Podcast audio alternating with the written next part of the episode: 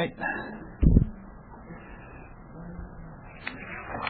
We are uh, in Genesis chapter 24 again today. Started in this chapter last week, and we got about a dozen or so verses into it. And uh, we want to pick up where we left off last week and uh, hopefully get down through about verse uh, 28 or so uh, today, Lord willing. So uh, let's just read the passage, uh, first 28 verses of the chapter, uh, and then review what we covered last week and go on from there. Now, Abraham was old, advanced in age, and the Lord had blessed Abraham in every way. Abraham said to his servant, the oldest of his household, who had charge of all that he owned, Please place your hand under my thigh, and I will make you swear by the Lord, the God of heaven and the God of earth, that you shall not take a wife for my son from the daughters of the Canaanites among whom I live, but you will go to my country and to my relatives and take a wife for my son Isaac. The servant said to him, Suppose the woman is not willing to follow me to this land. Should I take your son back to the land from where you came? Then Abraham said to him, Beware that you do not take my son back there. The Lord, the God of heaven, who took me from my father's house and from the land of my birth, and who spoke to me and who swore to me, saying, To your descendants I will give this land, he will send his angel before you, and you will take a wife for my son from there. But if the woman is not willing to follow you, then you will be free from this oath, only do not take my son back there. So the servant placed his hand under the thigh of Abraham his master and swore to him concerning this matter. Then the servant took ten camels from the camels of his master and set out with a variety of good things of his master's in his hand. And he arose and went to Mesopotamia to the city of Nahor. He made the camels kneel down outside the city by the well of water at evening time, the time when women go out to draw water. He said, O Lord, the God of my master Abraham, please grant me success today and show loving kindness to my master Abraham. Behold, I am standing by the spring, and the daughters of the men of the city are coming out to draw water. Now may it be that the girl to whom I say, Please let down your jar so that I may drink, and who answers, Drink, and I will water your camels also, May she be the one whom you have appointed for your servant Isaac, and by this I will know that you have shown loving kindness to my master. Before he had finished speaking, behold, Rebekah, who was born to Bethuel the son of Milcah, the wife of Abraham's brother Nahor, came out with her jar on her shoulder. The girl was very beautiful, a virgin, and no man had had relations with her. And she went down to the spring and filled her jar and came up. Then the servant ran to meet her and said, Please, let me drink a little water from your jar. She said, Drink, my lord. And she quickly lowered her jar to her hand and gave him a drink. Now, when she had finished giving him a drink, she said, I will draw also for your camels until they have finished drinking. So she quickly emptied her jar into the trough and ran back to the well to draw, and she drew for all his camels. Meanwhile, the man was gazing at her in silence to know whether the Lord had made his journey successful or not. When the camels had finished drinking, the man took a gold ring weighing, half a shekel and two bracelets for her wrists weighing ten shekels in gold, and said, Whose daughter are you? Please tell me, is there room for us to lodge in your father's house? She said, I am the daughter of Bethuel, the son of Milcah, whom she bore to Nahor. Again she said to him, We have plenty of both straw and feed and room to lodge in. Then the man bowed low and worshipped the Lord. He said, Blessed be the Lord, the God of my master Abraham, who has not forsaken his loving kindness and his truth toward my master. As for me, the Lord has guided me in the way to the house of my master's brothers.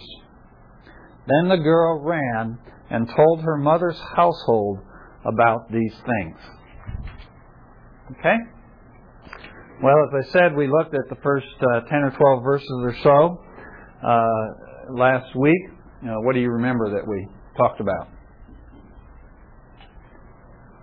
The importance that um, he not take his son back. He wanted to stay in the covenant land. He wanted him to know that this was the land his son would always have. This was God's promise and not God's Okay. covenant. was God's promise. Okay, stick with the promise. Yep.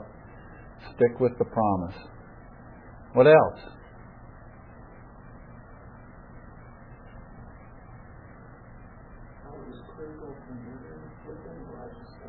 Okay.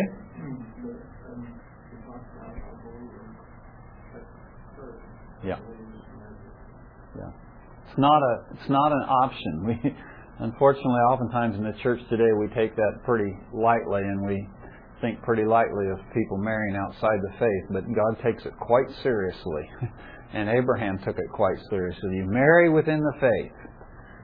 And uh, and in this case it involved the servant going back to uh, to uh, Abraham's original uh, land, back to the land of Haran, uh, in order to secure a wife from among his family.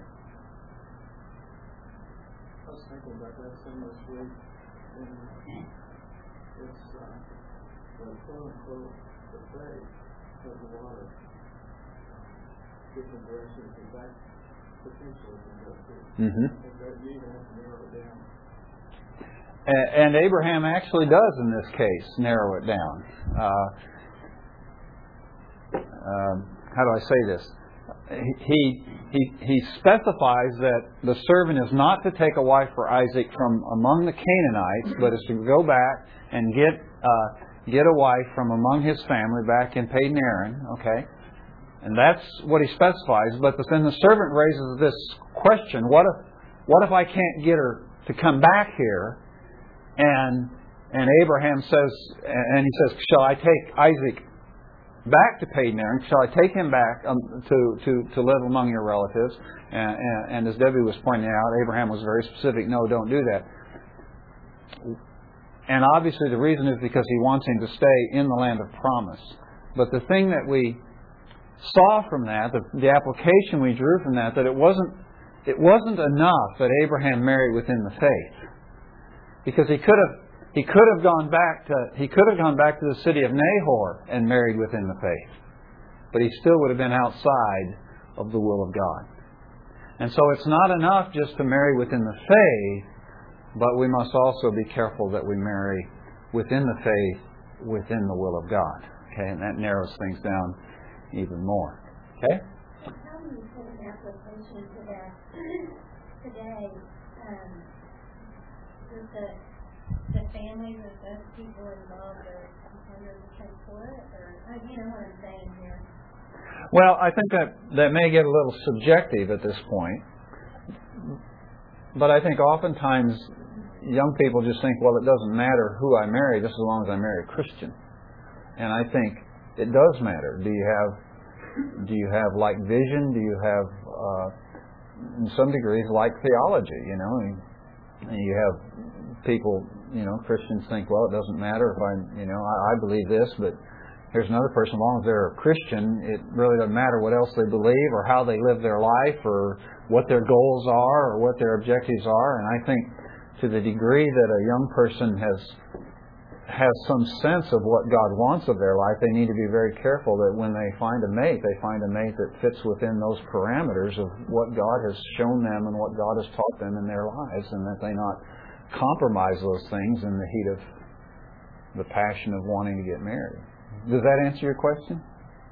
okay. Uh, I, like I say, I think to some degree that gets uh, somewhat subjective at that point, but I think we still need God's direction in those things.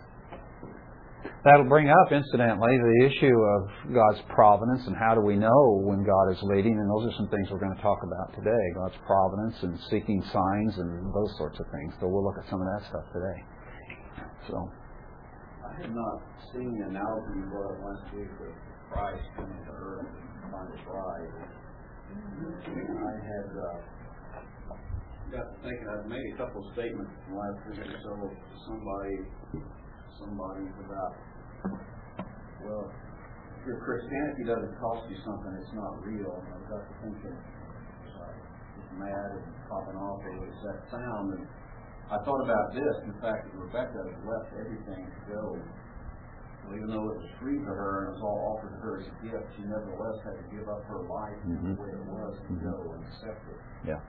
And it kind of validated what I was thinking. Yeah. It's kind of like Dietrich Bonhoeffer's costly grace idea, isn't it? Yeah. And and and as we go through this story, we're going to see that Rebecca really is a, a striking parallel to Abraham himself, because she does exactly what Abraham does. She just gives up everything. Uh, she has a lot promised to her, but Abraham had a lot promised to him too. Okay, and uh, she has a great promise, but she takes it all by faith. And by faith, she leaves everything she has and everyone she knows, and she goes traipsing off with this stranger, riding on his camel off to some unknown land to meet some unknown guy and marry him and commit her life to him.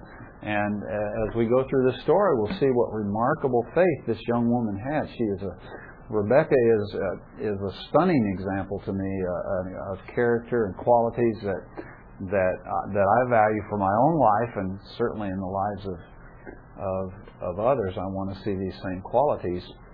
And uh, from her brother David's perspective, did you see those things that we were talking about, not just, I mean, he saw that it was over his own family.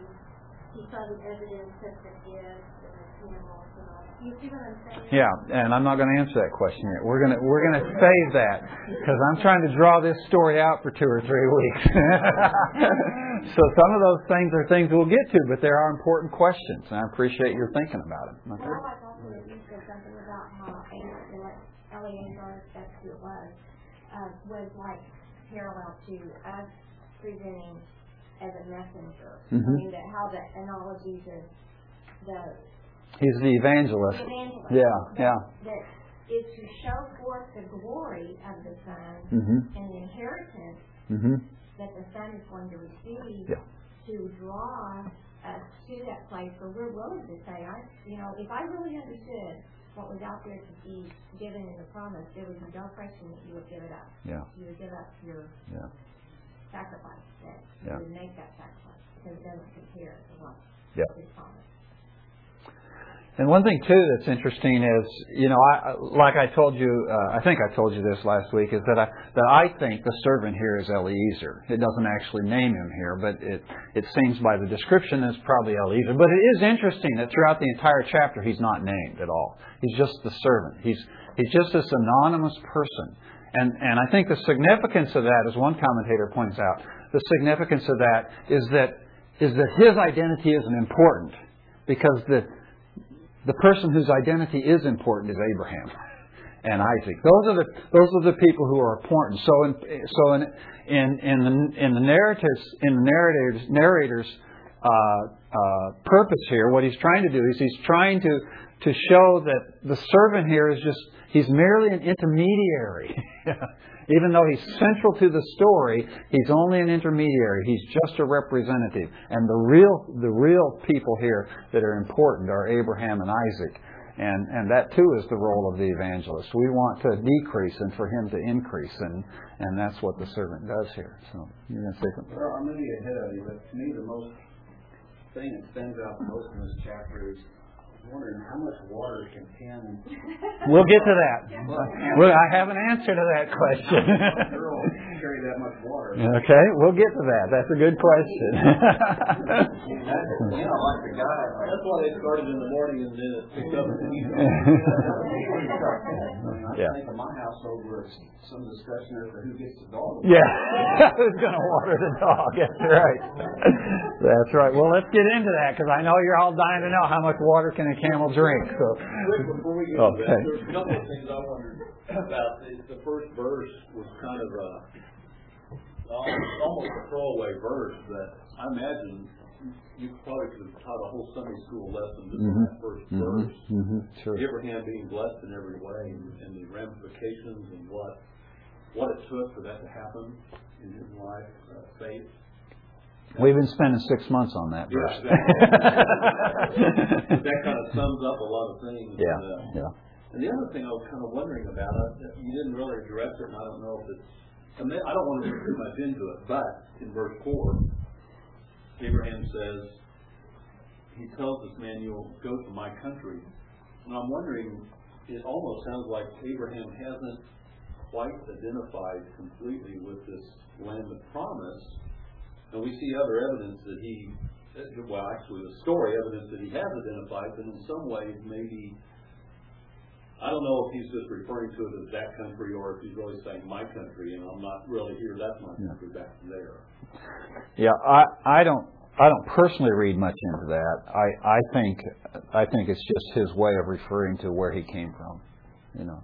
Yeah. Uh, It's hard to, it's hard to tell, and you- there's really not any other indication. you know, when I drive through Missouri, when I drive by Joplin, I always think, you know, that's the place of my birth. You know, haven't been there since other than driving through it since I was two years old. But I just kind of you know, that's that's the place, and so I have a connection there. Mm-hmm. But as much as I hate to admit it, by now I'm probably an Okie. Mm-hmm. Although yesterday I was wearing a Nebraska Cornhusker T-shirt all day, so. Okay, we're one of the Brogies. Yeah, that's right. I know. I know. So, well, let's get on because there's a great deal to talk about in the passage uh, today. We we we left last week with the, with uh, the servant had had left on his journey and he'd taken all these possessions with him, or not possessions, but all these things with him that he wanted to use to impress. Uh, uh, whoever he was going to encounter with the greatness of Abraham and the greatness of Abraham's uh, inheritance and the greatness of God's blessing on Abraham, and he wanted to make that very clear, both to both to extol Abraham and to extol Isaac, Abraham's son, whom this girl would obviously be marrying. And and then he arrives in the city of Nahor, and and and that's kind of where we left the story. He arrives there, and he comes to the well outside of the city, and he has his camels kneel down there, uh, and uh, and and then he just then he uh, enters into this prayer, and uh, just as a as a um, uh, uh, just a point to note there in verse 12 it says he said o lord the god of my and he goes into this prayer and and one of the things that's that uh, is interesting here is and, and I think is important to note is the way the prayer is introduced. It's introduced simply with the phrase "He said." Okay, and there's actually some significance to that. That that be, that because of the way this prayer is introduced, this phrase "He said," the idea is that uh, it's it's demonstrating or it's communicating the idea that this is a fairly informal prayer. This is a this is kind of a more kind of a personal conversational type of prayer. Okay? This there's not a lot of formality here in in the way the servant addresses the Lord. And one of the things we want to keep in mind as we go through this story, and, and I wanted to point this out to you, is is as we go through the story, at each stage in the story, I want to encourage you to stop and ask yourself, what do the characters in the story know at this point in the story? Okay? Because if you do that, I think you'll find the story far more exciting and far more interesting. Because we know the whole story. You know, you've read this chapter before, you know what happens, you know the outcome, and you know all this information. But as we go through the story, keep in mind what do these various characters know at any given point in the story? So, what does the servant know at this point in the story? What does Laban know at this point in the story? What does uh, Rebecca know at this point in the story? Keep those things in your mind as you go through the story, uh, and, and, I think it will uh, it'll help to kind of ignite your imagination and kind of see what, what God is doing here from their perspective. But so so the servant comes and, and he comes to this to this city and he doesn't at this point he doesn't really know anything other than he knows the promise that Abraham gave him before he left, which was what? That God's angel would go before him, okay? And so it's just very natural then when he gets to the city and he goes, okay, I'm here. What does he do? He doesn't go into this big formal, you know, prayer with prayer wheels and and recitations by rote and all that sort of thing. But he simply talks to this angel that he believes has been with him on his whole journey. And he just offers up this prayer, okay? And and that's I don't know if you ever think about that, but well that's one of the things that's really unique about our faith, isn't it? Is the nature of prayer. You know, there's a great deal that's made in many religions about the whole idea of prayer. But I don't know of any religions outside of the religions of Scripture, Judaism and Christianity, in which prayer is this personal, intimate, spontaneous relationship with a living, personal, intimate God. You know, just thinking, I, I don't want to be critical, uh, unduly critical of other religions, but but just thinking of the contrast between, for example, the Muslim faith and the Christian faith. And the Muslims make a big thing about praying. It's a big thing to them. They do it five times a day, and there's but it has none of the life and dimension and personalness and intimacy that that a Christian prayer has. Uh, oftentimes, unfortunately, as Christians, we can fall into the trap of praying by rote and praying very formally and praying by ritual and that sort of thing. Uh, but the thing that stands out to me here is this servant has learned to pray in this very personal, intimate way. Where has he learned that? Probably from Abraham, hasn't he? He's lived with Abraham all these many years. He's the oldest one in Abraham's house. And for all these many years, he's walked with Abraham, and he has discovered that the God of Abraham is this very personal, intimate God that on a moment's notice, in a moment of need, we can just speak to him, and he hears. And so he speaks and he, and he prays, and what does he ask for? Pardon? Success, okay? And how is that success going to be determined?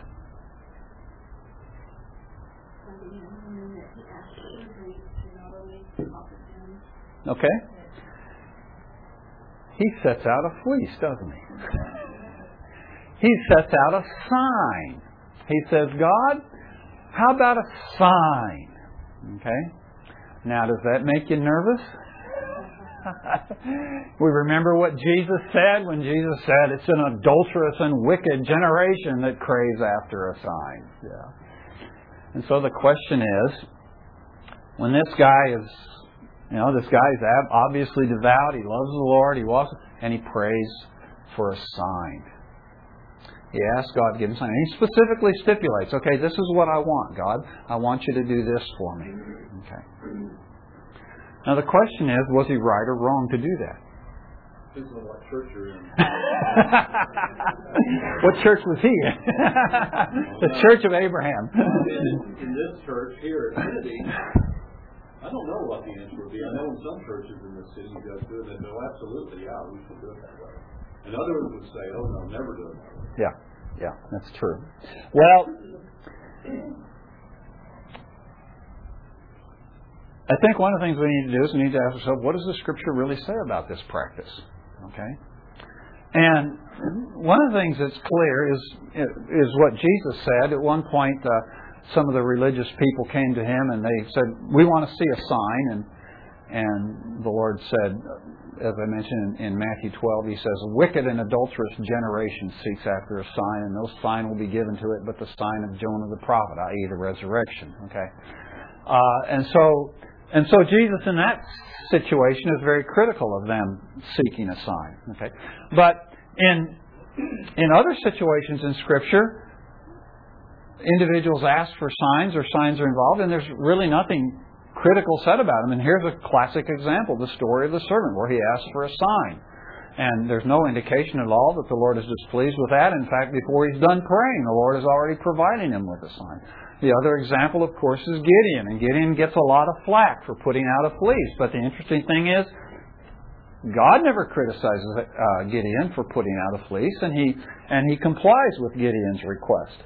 Not only that, we have the psalmist in Psalm 86, and he prays and, and he asks God to give him a sign for good. Okay, and in Isaiah chapter 7, the Lord speaks to King Ahaz, and he says, "You ask me for a sign."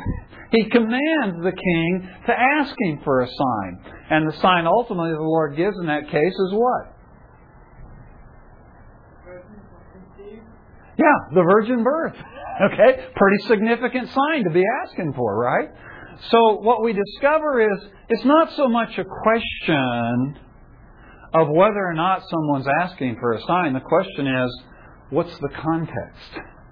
What's the framework? What's the, what's the disposition? And what we discover in the New Testament with Jesus, in a couple of questions, he's very critical about this thing about asking for signs because of who's asking and why they're asking. You remember during Jesus' trial that when Jesus is sent over to Herod, when, when Pilate sends Jesus over to Herod, Herod's really quite pleased to have Jesus sent to him. Why? He, he wants to see a sign. He wants to see a miracle. He's heard mm-hmm. all he's heard all these stories about you. He wants to see one. So there's just this this desire this a desire for a sign that comes out of idle curiosity. I just want to see something cool, you know. And there were a lot of people in Jesus' day who wanted to see his signs for that reason. Then there were others uh, like the religious leaders who in Matthew 12 have come to Jesus and asked for a sign. In their case, they're asking for a sign as, a, as, as, a, as actually as a temptation, as a test of Jesus. Okay, so they're really just testing him, and they really have no intention of believing him. They're looking for a cause to stumble him or a cause to blame him for something. And so they're asking him for some miracles. They want something, some charge they can bring against him. Okay. So there are clearly motivations for seeking a sign that are that are invalid and inappropriate in those place, in those situations God is not pleased. There are other situations though in which as we've seen here in these examples we've cited in which the person really is coming with a humble spirit and with a with a real honest and complete intent to give heed to the sign and act accordingly. And in that case the Lord is not does not appear in any way to be opposed to a sign. Rick, you wanted to say something?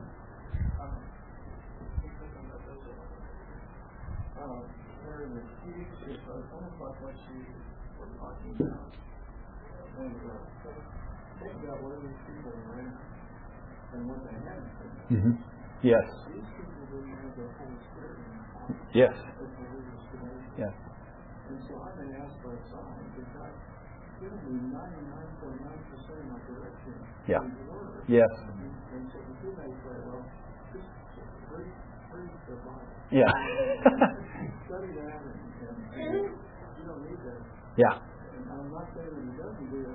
just saying that if we have some other options, don't we? Yes, that he clearly intends for us to. Uh, yeah, that he clearly intends us to follow. Um, Yeah. Maybe I, I can identify because I've you know, such a with faith, but I, I think if you're kind of in the desert and you don't know where some of us are and our faith is somewhat weak, to ask for a sign through the desert is fine. If you're on a highway and you just passed 25 signs that say Oklahoma City turn right yeah. 40 miles and you miss them and you ask where's Oklahoma City, like guys that were asking Jesus have seen how many absolutely do them. Yeah. Do one more for us, and we'll believe. Yes. I think that's the difference. Yeah. Yeah. Yeah. I think that's the important distinction to make. So actually, I just this morning, uh, as I was finishing up prepping prepping for this lesson, I I just thought, well, what what are some principles that we should keep in mind in in this question about whether or not and when or whether or not we should ever request a sign uh, in this sense. And, and, I think the first thing, obviously, is there has to be an, an, absolutely sincere desire for direction from God. It's not a matter of you know I, I you know I want some kind of you know I want to see something you know exciting or whatever, but I really am in a position of humble dependence and need. And out of that humble dependence and need, I come to God. Uh, and I think, like the example that uh, that Mike was just giving, you know, that's not a person who's humble. That's a person who's stupid. you know, and there's a difference. And do I need a sign from God because I clearly am without any direction, or do I need a sign from God because I haven't been listening? And those are two different things.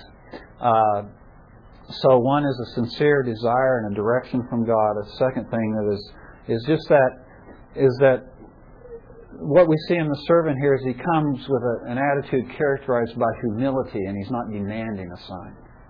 And one of the interesting things is in those couple of those contexts in the New Testament, these these people came and they were demanding signs from Jesus. But what we see with Gideon, what we see with the servant, what we see with the psalmist is that they came with a spirit of humility rather than demand. Uh, and then to kind of bring out the sign that I think, or the, the point that Rick and, and Mike were both making is, I think that the the the, the use of signs in, in achieving direction or finding direction from God, it's it's in it ought, it is and ought to be infrequent. It is not the normative way in which we find God's will for our life. God has given us abundant direction in His Scripture. He's given us abundant direction in His Word for almost all decisions that we have to make in life. Okay? But we have, for example, in this situation, uh, you know, I don't know any scripture that would have applied in this guy's situation. How is he going to know who this woman is to be? Okay? And so I think as a general rule, we should consider this idea of seeking and searching for signs to be something that we infrequently rely upon, but rather that we typically more often rely upon the clear instruction of Scripture and the working of the Holy Spirit in our hearts. And then the last point, and this one will bring out as this, this will come out more as the story unfolds. But even if we do ask for a sign with all the right criteria, and even if God in His grace does provide us with a sign, that sign needs to be kept in perspective. And what we will discover about the servant here is he does not rely exclusively upon the sign. It's a help to him. It's a guidepost to him, but he does not rely exclusively upon that. And we'll see that as the story unfolds. Okay? Well, all that being said, that's just some meat to chew on as you go on through life and this question comes up in your mind again sometime and you're in a predicament and you don't know what God wants you to do. This is something for you to think about. But going on from that, then the question is, what is the sign that he asks for here?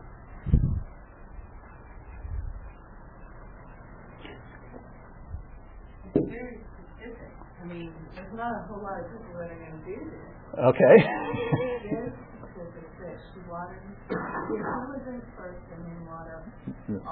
Then offers to water the camel. Yeah, he wasn't going to ask. She had to spontaneously offer it. Okay. I was wondering if he was trying to think of some character quality that might be demonstrated. I think what's been going on here is this guy's had three three weeks since he left Beersheba, before he got to Nahor, to think about how am I going to find a wife for Isaac. Now, if you were in that job, that position, that had that responsibility, what's one of the things you would have been thinking about for the last three weeks? Pardon? Water. yeah.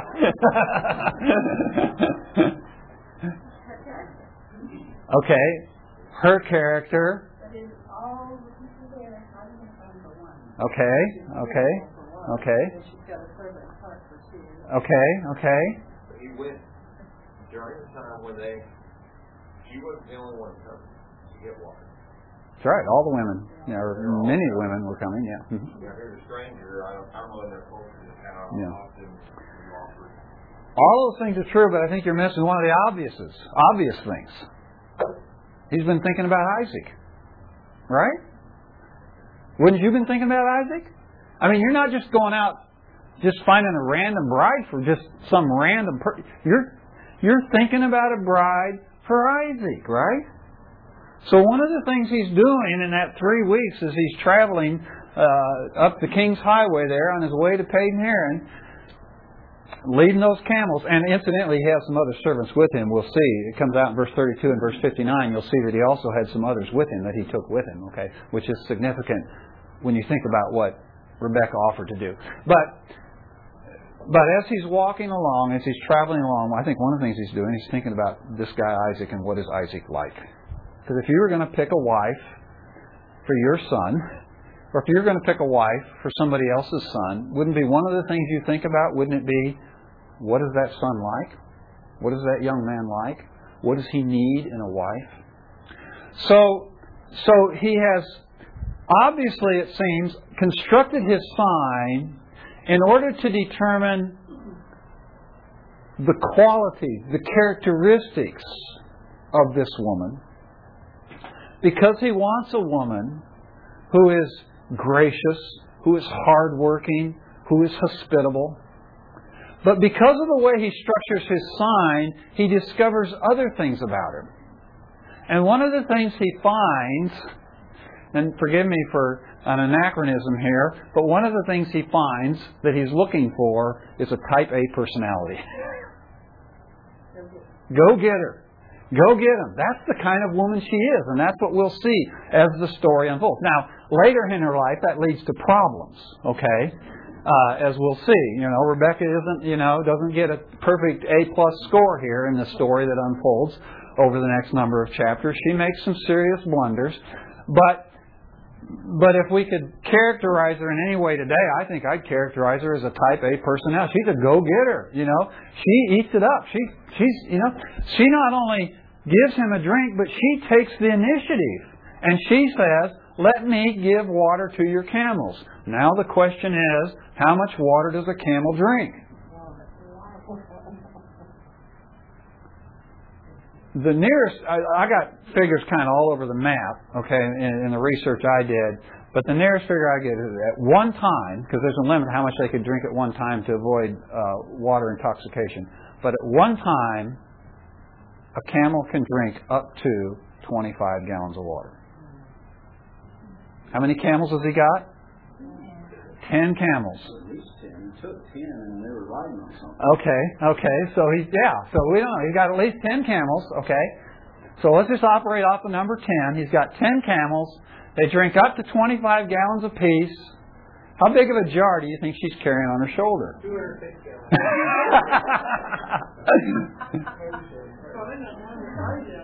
Not, I, I wouldn't think more than five. I mean, I, sh- you know, I lift a lot of five-gallon buckets of paint in my line of work, and I can tell you what, wouldn't want them on my shoulders for very long. Okay, so weighs about five pounds. oh, gallon weighs eight pounds. Eight pounds. Eight pounds, yeah. Gallon weighs about eight pounds.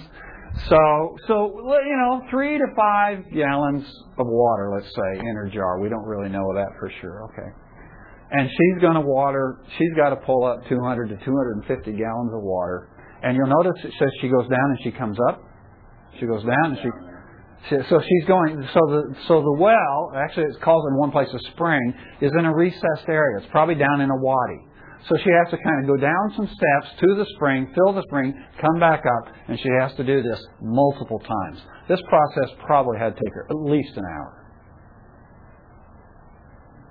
So now when you see that she says, I'll water your camels also, now you realize she's not type A, she's obsessively type A.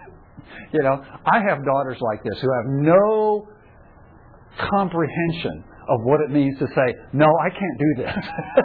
this is more than I am able to do, okay?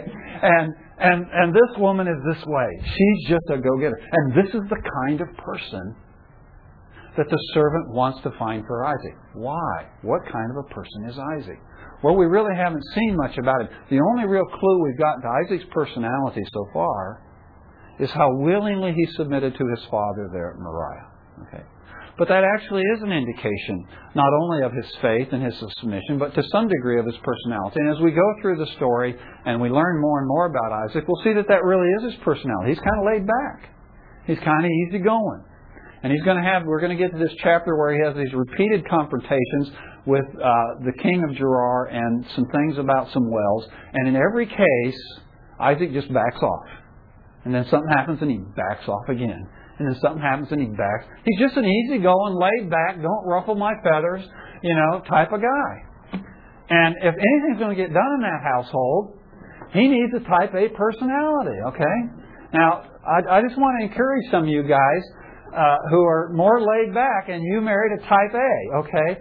Uh, you know, oftentimes I think in evangelical circles we think the woman's just got to be the submissive, you know, quiet, reticent one, and the and the husband's got to be the type A, and you know, and he's not the type A, he's not leading his family, he's not a godly head. Well, that's just not true. It's just not true. And it's interesting in Ephesians chapter 5 that God does not, never, in fact, nowhere in the New Testament does God tell a man to take the headship in his home. The Scripture does not teach a man to take the headship in his home. He already is the head.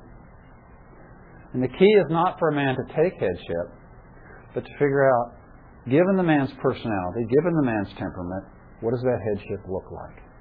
And both the man and the wife need to function with an understanding of what the headship in that particular family and in that particular home looks like. Okay? And so what we have here is we have a guy who's fairly reticent, fairly laid back, Isaac, and he needs a go-getter for a wife, and that's what he's going to get. Okay. Now, as I say, because Isaac doesn't exercise his headship in righteous ways at times, it's going to lead to problems. Okay. But We'll get to that story and we'll deal with that when the time comes. What, we, what we're looking at now is just how the servant, uh, how the servant comes upon this sign. So he sets out this sign. He says, Lord, this is what I want. This is what I desire, so that I can know that know that you've given me success, and so that I can know that that that uh, that you are showing loving kindness to my master. Okay, so so he sets forth this sign. What happens next?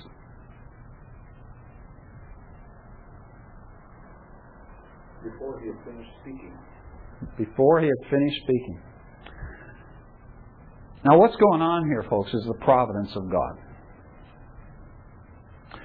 Now, there are some times in our lives when God's direction is very clear and we know we know what he's doing and because he's told us what he's doing. And then there's this whole idea of providence. That God is just because he is God and because he's sovereign and because he controls the whole universe that He is sovereignly just orchestrating events and orchestrating what people do. And within His providence, everybody is still exercising their free will. Everybody is still making free choices and free decisions. But God, because He is so great, and He's able to orchestrate all those things in order to accomplish His purpose. So even before the servant has prayed, the providence of God has been at work so that this woman finishes all of her chores, all of her other chores, just at the right time, and decides, okay, now I need to go get the water, and she picks up the jar, and, and she goes out, and she stops to chat with a friend, you know, on the way out for a few minutes, to time everything just exactly right, so that just as this guy is finishing his prayer, bingo, the woman arrives whom God has appointed. Now, actually, he's been going, he's been directing in her life for a whole lot longer than that, because it's imperative that Isaac have a wife who is from the righteous line, and that he have a wife who has the kind of personality and the kind of character qualities that this woman has. And God has been developing this for many, many years, long before this event unfolds for us in chapter 24. Rick, not to make too much about this, but just a second ago, you said bingo. Is there any? There's no significance to that. Just thought I'd. Yeah, good point. I don't. I don't want to leave anybody unclear on that one.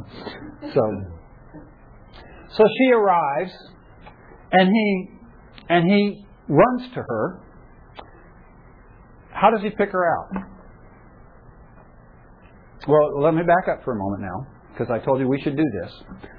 What does everybody know at this point? What do we know? We know she. We know a whole lot more than that. We know the whole story, right? At this point, I mean, even if we haven't read the whole story, we we we know because we got clear back in chapter 22. Rebecca was mentioned, right?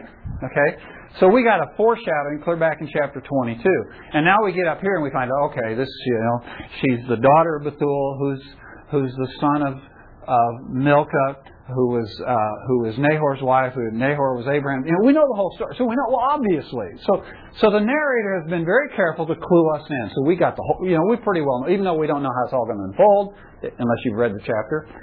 We don't know how. It's, we we know. You know, we know. Okay, it's it, he he gave it away. Okay. But what does the servant know? It's a girl coming to draw water, and what? What else does he know about her? She's hot. She's good looking, okay? Any guy, there's several of them drawing water, you try to That's what the one first. Yeah, absolutely. That's right. That's right. Yeah, that's right. He goes for the best looking one first. What else does he know? He knows all that, and there's one other thing he knows. What else does he know? There's one other thing he knows. Don't ever forget this. He knows this. He's known this since he left Beersheba. God's going to show him the way. God's with him. God's with him. He knows that, and he knows this woman's good looking. Okay? She's very beautiful. And so he runs over to her and he pops his question. Okay? Will you give me a drink? Yes. Yeah, just, even though there may be a number of women coming at that time of day, she may have just, just been the one who walked up, and maybe all the other women weren't even there. I mean, we don't know how many there water. We we don't know. No. I, I think I think two things. I think she was the first one, and I think she was beautiful, and I think that's why he went for her. But notice he had to run to her. He was some distance away.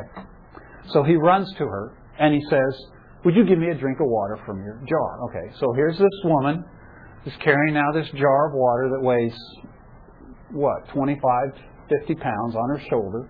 She's just gone to all the trouble to get it up there on her shoulder and then just climbs the steps up from out of this depressed area, wherever the well is. And this total stranger comes up to her, you know, and asks for water. Now, what does Rebecca know at this point? She doesn't know anything. She doesn't have a clue. She has no. She, of course, she sees this guy with his camels and everything, but presumably that's fairly common. This is this is on a on a major uh, uh, trade route uh, of the day, and so presumably it's fairly common to encounter caravans and things like that. Yes. Is Eliezer any an old man, a fairly old man? Uh, I mean, would you be some speculate that he was. I don't think he was that old, or he wouldn't have been one sent on this journey, and two, he wouldn't have been running, which the scripture says he ran. So, so I don't think he was terribly old, but he, yeah. But he was presumably okay. When I say he wasn't old, I mean he wasn't old like Abraham. I I assume he was 60, 70 years of age. Yeah. But hey, I still run, and I'm over 60. I, I don't run very often, but when I see no, never mind. okay. Go ahead. is that she didn't turn away. You know, she saw him. She called him my Lord. And she didn't, I mean, like, she quickly lumbered to one of the camels. I'm, um, I'm just wondering, you know, she probably had sharp eyes. She probably saw him coming before he started. You know, she was out there, so she wasn't afraid. She wasn't afraid. She's very gracious. She's very respectful.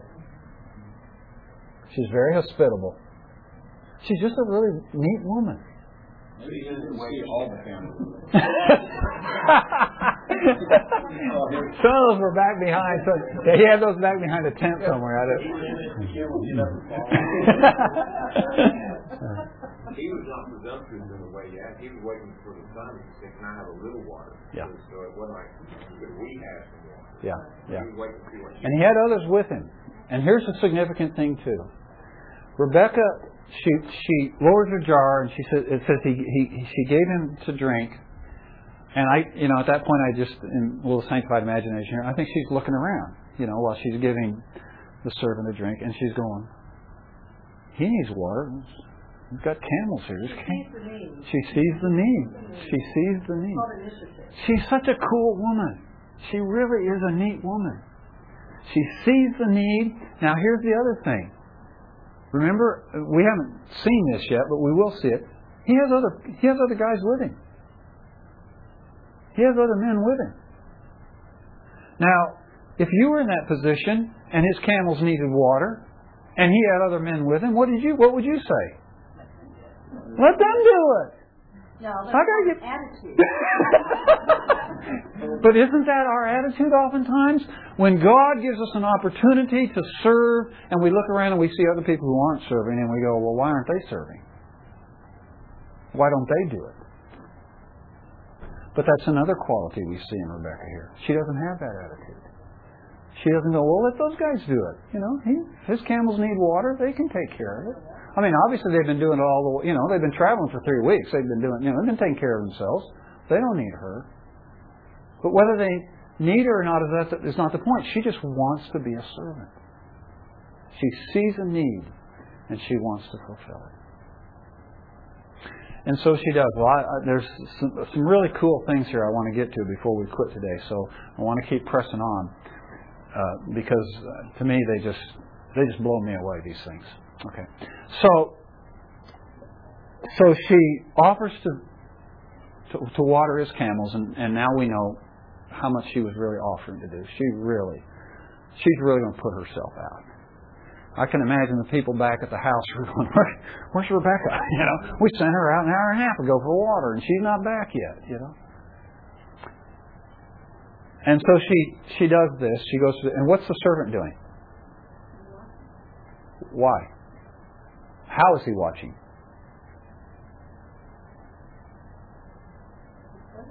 He's studying her. How is he studying her?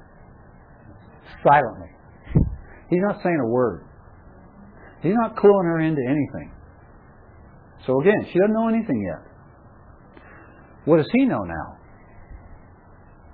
Got a lot of stamina.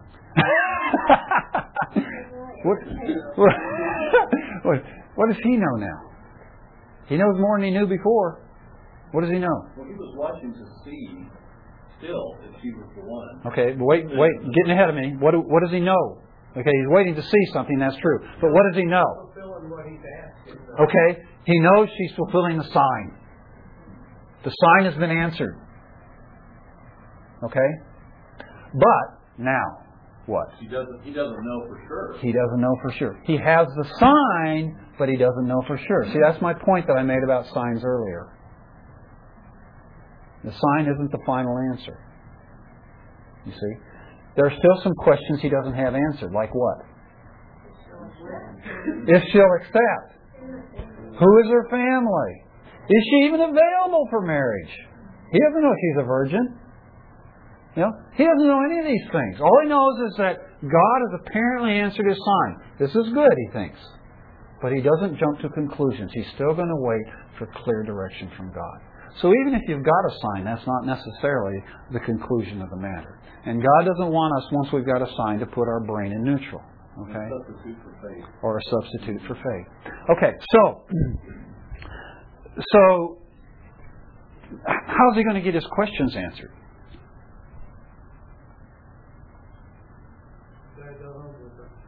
Okay, but even before he does that, what's he going to do?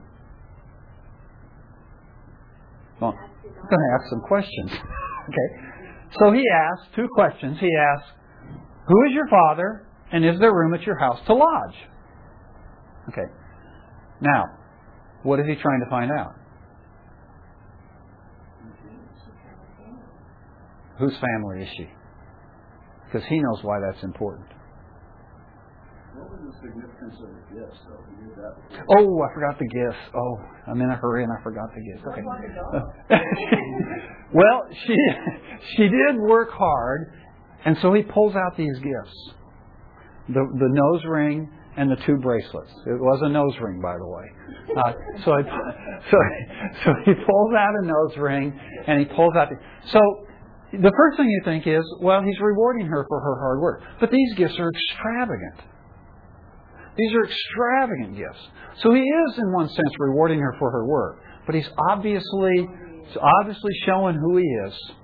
He's obviously saying, "Hey, lady, there's more going on here than you think." I think I have to say this. Bob, we have to rethink nose rings.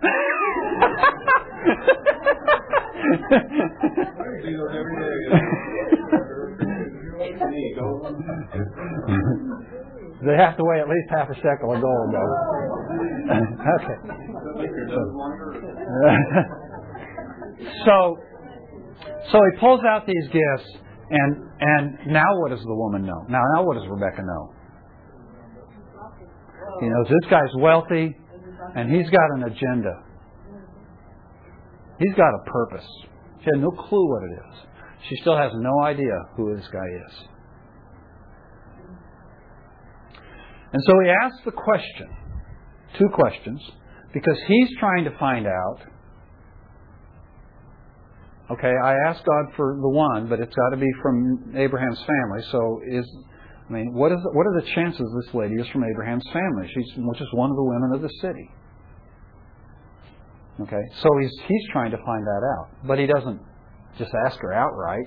You know, he's he's being you know he's being uh, discreet here. Okay, and uh, and so he asks, but she thinks, what does she think the reason is he's asking? He just needs a place to stay. Okay, so she's still oblivious. Okay, and then she answers. She says, well, I'm the daughter of Bethuel, uh, who was who Milcah bore to Nahor. Now, if you're the servant, what's happening?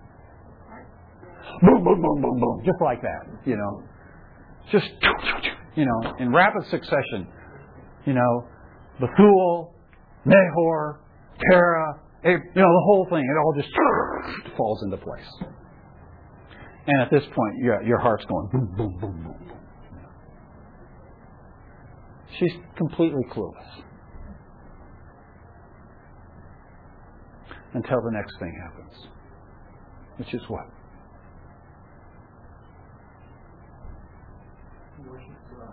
He worships God. In what position?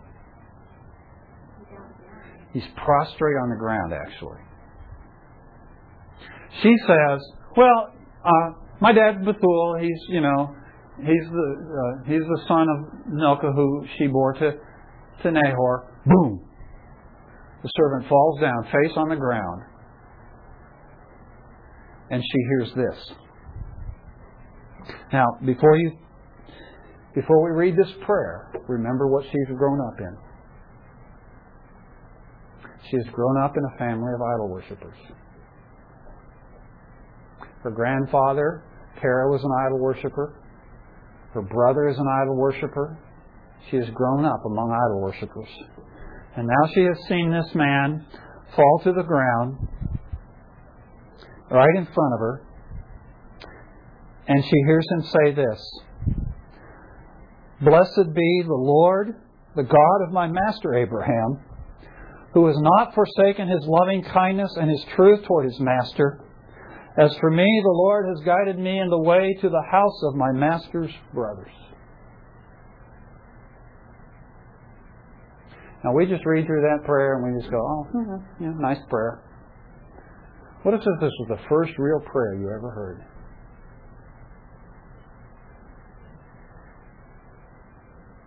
And what if this was the first time you'd ever seen someone worship the unseen God?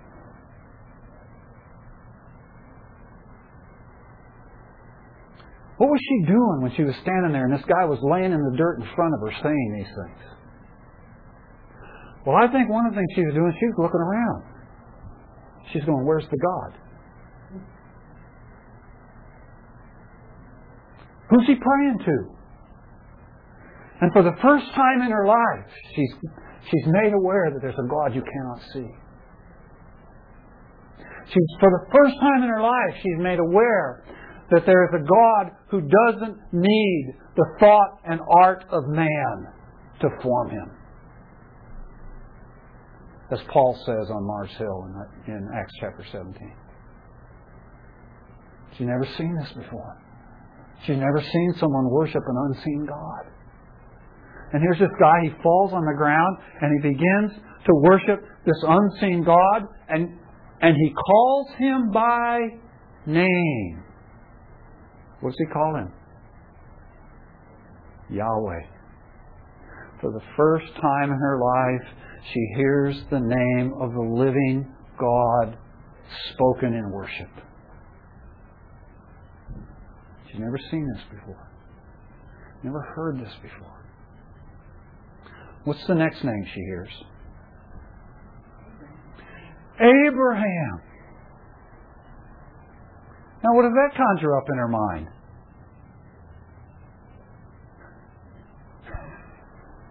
What do you think she thinks about Abraham? That was the uncle that left. That was that crazy uncle.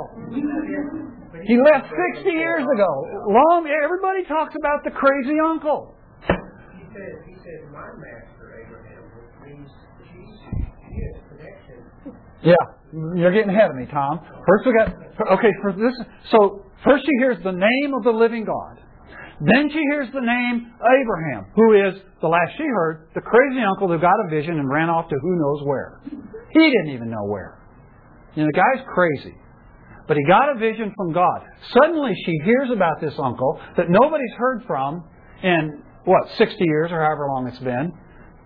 65 years. Nobody's heard from him. Okay. So she hears about this uncle that everybody says is the crazy uncle who ran off to who knows where. And she knows that the God of that uncle is named Yahweh and he cannot be seen.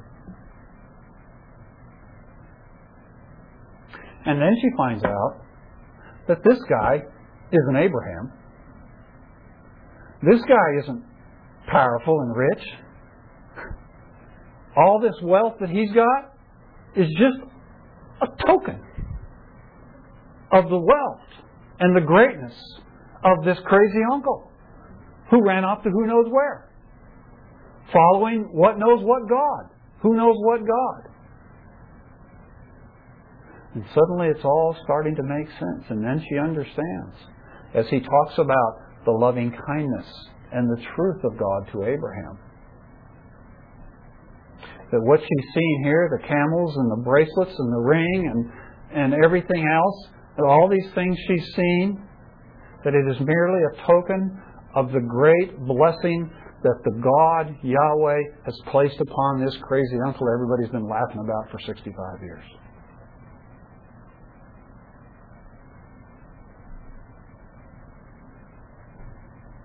And I think at that very moment, and for, forgive me here if I'm reading a little between the lines, but I think it is at this moment that the seed of faith begins to spring and bear fruit in the heart of Rebecca.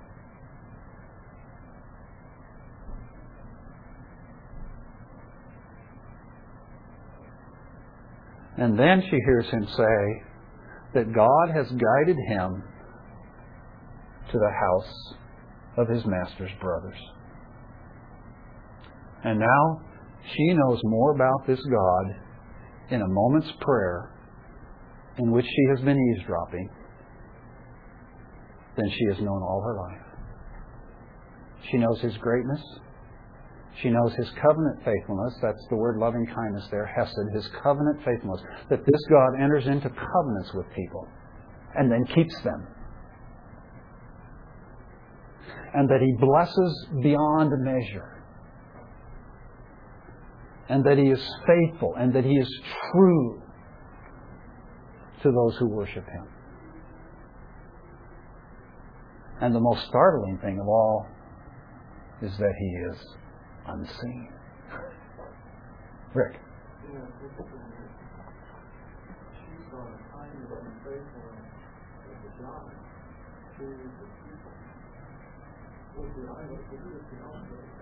Yeah. Yeah. And it's a faithful one that worships Him. The contrast in her mind had to be so great. And I just want you to just think about that. And maybe this week, you know, while you're waiting for the rest of the story, you know, think about how in a matter of moments, in such fast succession, these startling truths were revealed to this young woman. And, and many of us, I'm afraid, if we were confronted with that much truth that quickly, we would just reel backwards in stagger and unbelief. But as we will learn with Rebecca, she does not. She is a remarkable woman. She is a fantastic, I can't imagine a better woman to become a part of the covenant promise than this woman. And she just responds in faith, and within 24 hours, she's on one of those camels headed to somewhere she doesn't know to marry some guy she's only heard about his glory. And that's all she knows. And she knows something else. She knows now that there is an unseen God who is far greater than all the household gods of Laban. It's a fantastic story, isn't it? Okay, well, we'll pick it up again next week.